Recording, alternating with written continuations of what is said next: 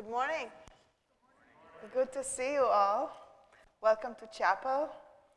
We trust that God will be tending your needs for this semester, for the continuing of the semester, beginning of the semester. We give thanks for the rain. We need it. So, one more day of rain is good. And we also hold in our hearts the families of the four soldiers that were killed yesterday in Syria. The other part of life. If you would like to participate in chapel as a reader or a prayer person, we have a sign up sheet in the narthex. So please, we are a community. So all of you matter. So please join us. Please stand for the opening hymn.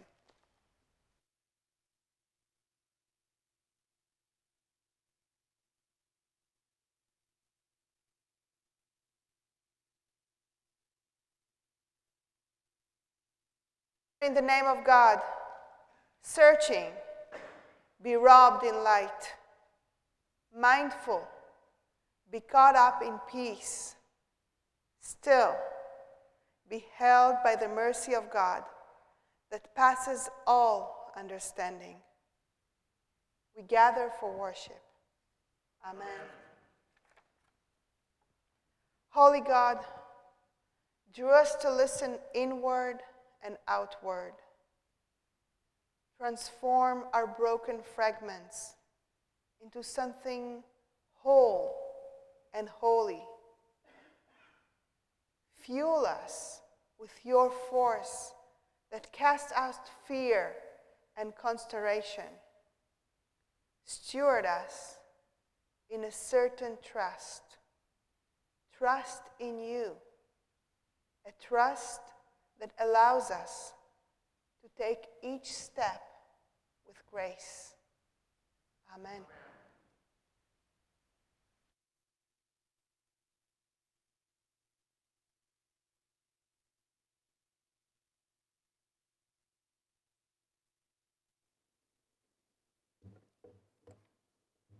Our text this morning comes from the letter to the Philippians, chapter 4. Rejoice in the Lord always. Again, I will say, rejoice. Let your gentleness be known to everyone. The Lord is near. Do not worry about anything, but in everything by prayer and supplication, with thanksgiving, let your requests be made known to God. And the peace of God, which er, surpasses all understanding, will guard your hearts and your minds in Christ Jesus. Finally, beloved, whatever is true, whatever is honorable, whatever is just, whatever is pure, whatever is pleasing, whatever is commendable, if there is any excellence, and if there is anything worthy of praise, think about these things. Keep on doing the things that you have learned and received and heard and seen in me, and the God of peace will be with you. Amen. Good morning. the chosen text this morning, again, is from a letter, a letter of Paul to the Philippians. Now, I don't know if I've mentioned this before, but I didn't grow up in the church. In fact, I didn't come to a faith community until I was 20 years old. And because of this, I quickly realized that I had a lot to learn about church culture. I didn't know anything about being a Christian. Basically, I'd become part of this group, this weird group that looked different, spoke different, and acted differently than I had ever done before. So I decided to get myself a job, a job where I would be surrounded by a ton of Christians. That was my plan. So I started, I know, good plan, right? So I started working at this Christian bookstore. Now, yeah, in this particular bookstore, we sold a lot of things. We sold Bibles and books, yeah, but we also had music and cards and apparel, like hats and t shirts, and novelty items. But I noticed that these novelty items were a little bit different. They were different because you see, in the bookstore, everything was covered in Bible verses. Having never been part of a faith community, it was not something I had ever really seen. But literally everything in the store had a Bible verse or a scripture reference on it. there were teacups, teapots, bath mats, towels, earrings, neckties, and there were even these little tiny box of mints by the front counter. They were called, yeah, you know what they are? Testamints. yeah, they were yummy. Everything that you could think of that you would find in a gift shop were here, but they had scriptures on them, so now they were holy. Yeah. So don't get me wrong, though. Some of these things in the bookshop are really nice, and I've actually received a lot of gifts with scriptures on them, and I appreciate them and I love them, and I've purchased them for other people. But the reason that I'm sharing it with you this morning is because as I was studying this text, this particular letter, I realized that the most quoted Bible verses Verses that I have seen printed on cards are actually from the letter of the Philippians. And in many ways, they've become our go to verses in times of need because they're so familiar. So here's my confession I actually fell into this trap when I chose this week's text. Honestly, I chose it because I was driving around with my kids on their first day back at school after the Christmas break. And I was stressed out, and this song popped up on the playlist. Yes, I'm a Bible nerd, and so I listened to verses on actual songs on my playlist. And this was the song that came up. And it is because I was anxious that I kind of marked it. Because I was trying to get back into the groove of work and school and kids and lunches and homework and all that. So, as you know, we've been working through this year's theme be not afraid. And I thought, perfect. Don't worry about anything. Good verse, good talk, totally got this. Not being afraid, this is a good verse. But as you know what happens, at least it happens with me, when I try to take the easy way out, God is always there to surprise me. So I was challenged to, to pause and to look at this passage again, putting it into the context of the letter. So we're going to do that this morning. Philippians is one of Paul's most personal letters, and many scholars have actually called it the friendship letter because it's so personal and encouraging and it has this really open quality in the way that he talks. But the letter has a point. It's not just a whole bunch of joy and happiness the entire time. There are reasons that Paul is writing this letter. He's reaching out to a very special community at a certain time and for a certain reason. You see, the Philippians are undergoing change, persecution, trauma, and growth. They are a group of individuals made up of different mixed faith backgrounds. And they're trying to develop a nurturing and loving community. Does this sound familiar? It did to me. There are two really big themes in the letter that are repeated through the whole thing. The first is rejoicing, and the second is koinonia, which is actually translated from the Greek, which means partnership or unity. So I want to look at koinonia, the word that Paul uses for partnership, because it's a lot stronger than when we often use partnership. See, the word koinonia in Greek is used through the whole letter, but there's a root part of the word that's repeated throughout. And it can be translated in a whole bunch of ways. It can be translated as all, always, every, side by side, same mind, partnership, and unity.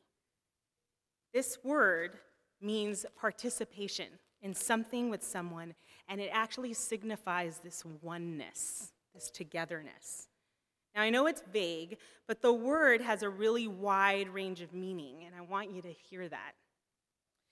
Now, a lot of times when the word gets translated in different scriptures, it's actually translated as fellowship.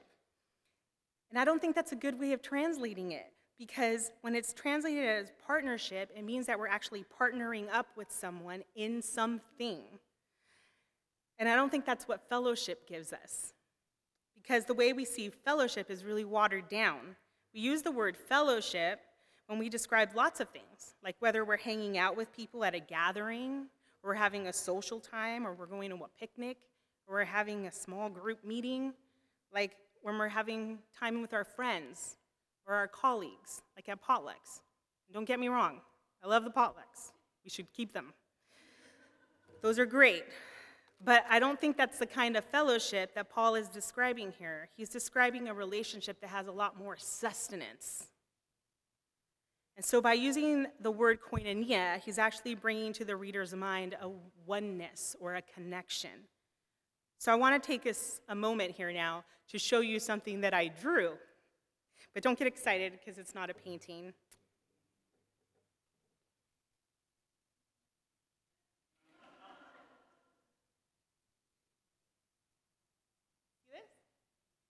It's a picture of what? An atom. How many of you are familiar with an atom or have thought about it? Nobody? Okay, three people. Atoms are basic units of matter and the defining structures of elements. And the term atom actually comes from the Greek word which means indivisible, because atoms were once thought the smallest units in the universe. And so they couldn't be divided. Atoms are made of three particles. That's right. The protons, neutrons, and electrons. That's why there's three little dots here. All right. and this nucleus, which is in the middle, is actually considered it's the strong force or it's the gravitational center for the atom. Without the gravitational center, though, if we just pull that off, the atom would actually fall apart. So, why are we suddenly in middle school science classroom presentation? Was it because I wanted to show you my mad skills? Yes. But I'm also sharing this with you because this is the type of relation that relationship that Paul is actually talking about when he describes a koinonia partnership. See, this is what happens.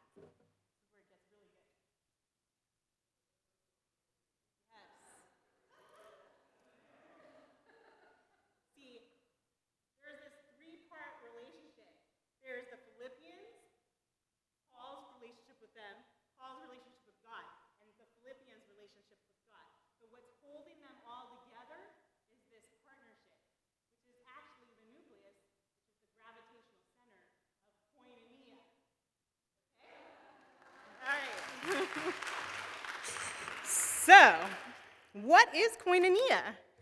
Three things. Koinonia is consensual, meaning both parties have actually accepted and reciprocated their partnership, and there's actually a commitment. There's a covenant, would you say? Second, the partnership is built on common goals or ownership. There's the gravitational center. And three, the partnership is based on equality, which means that nobody has any big stat. Well, God, there's God, but Paul isn't over the Philippians, they're in it together.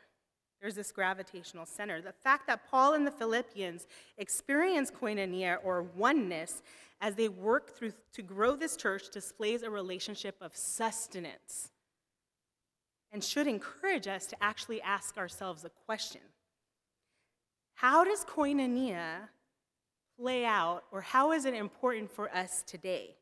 Can you give me an example? Okay, I can. I'll do it. well, it's because of my bad attitude. I'm going to confess another thing right now. All of Christmas break, I wore my pajamas. I never got dressed. And if I did go out to the grocery store, I put on sweats. I held up at my house eating cookies snuggling and hanging out with my kids, and barely brushing my hair. Actually, I did brush my teeth, so we're good. And I, as many of you, struggled emotionally last semester. I mean, we had a lot happen the mass shooting, death, fires, loss, fear of bomb threats. I was emotionally spent. And I couldn't think of anything more that I wanted than my pajamas, tea, cookies, my bed, my little boy to snuggle, and chocolate. A lot of chocolate.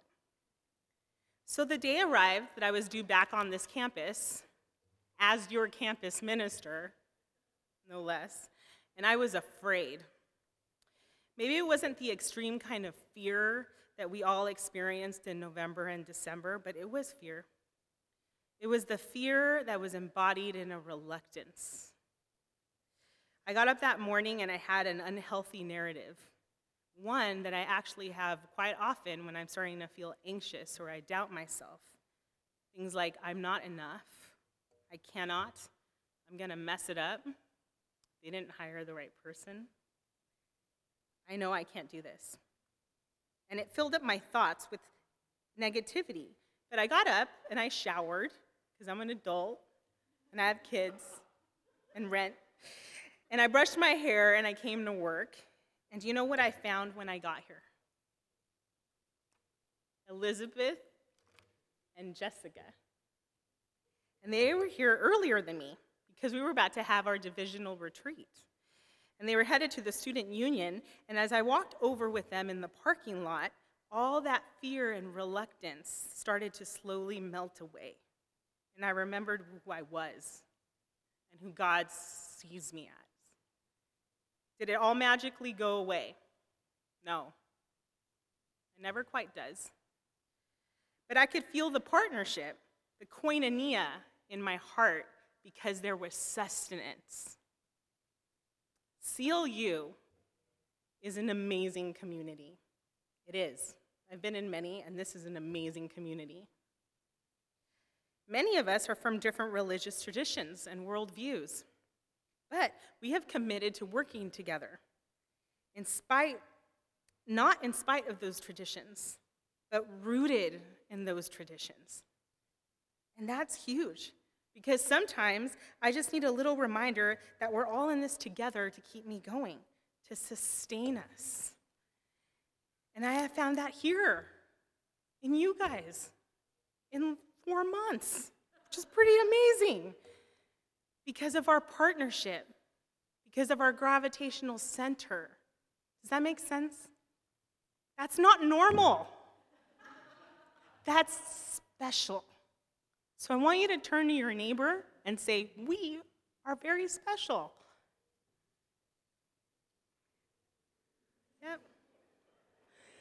This is koinonia at work, and my friends, this is the power of community because partnership matters.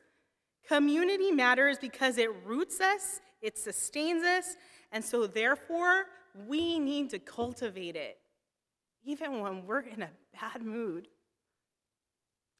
How? I think that Paul is actually getting to it at the end of the letter when he lists what we should have in our minds things to think about, things to combat the negative narrative. Is it an easy fix? No, it's not easy. It's really hard. But it's a reminder that we are not alone. CLU, you're not alone. You're not. Think about these things and encourage others to think about them too. Rejoicing in the partnership that we hold together, the partnership that we hold with God. Amen.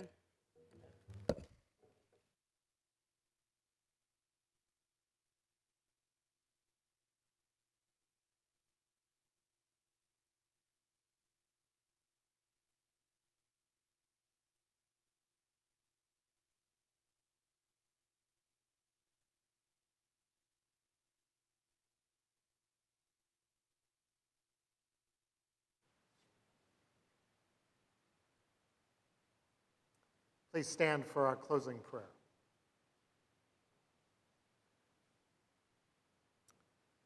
Circle us, Lord.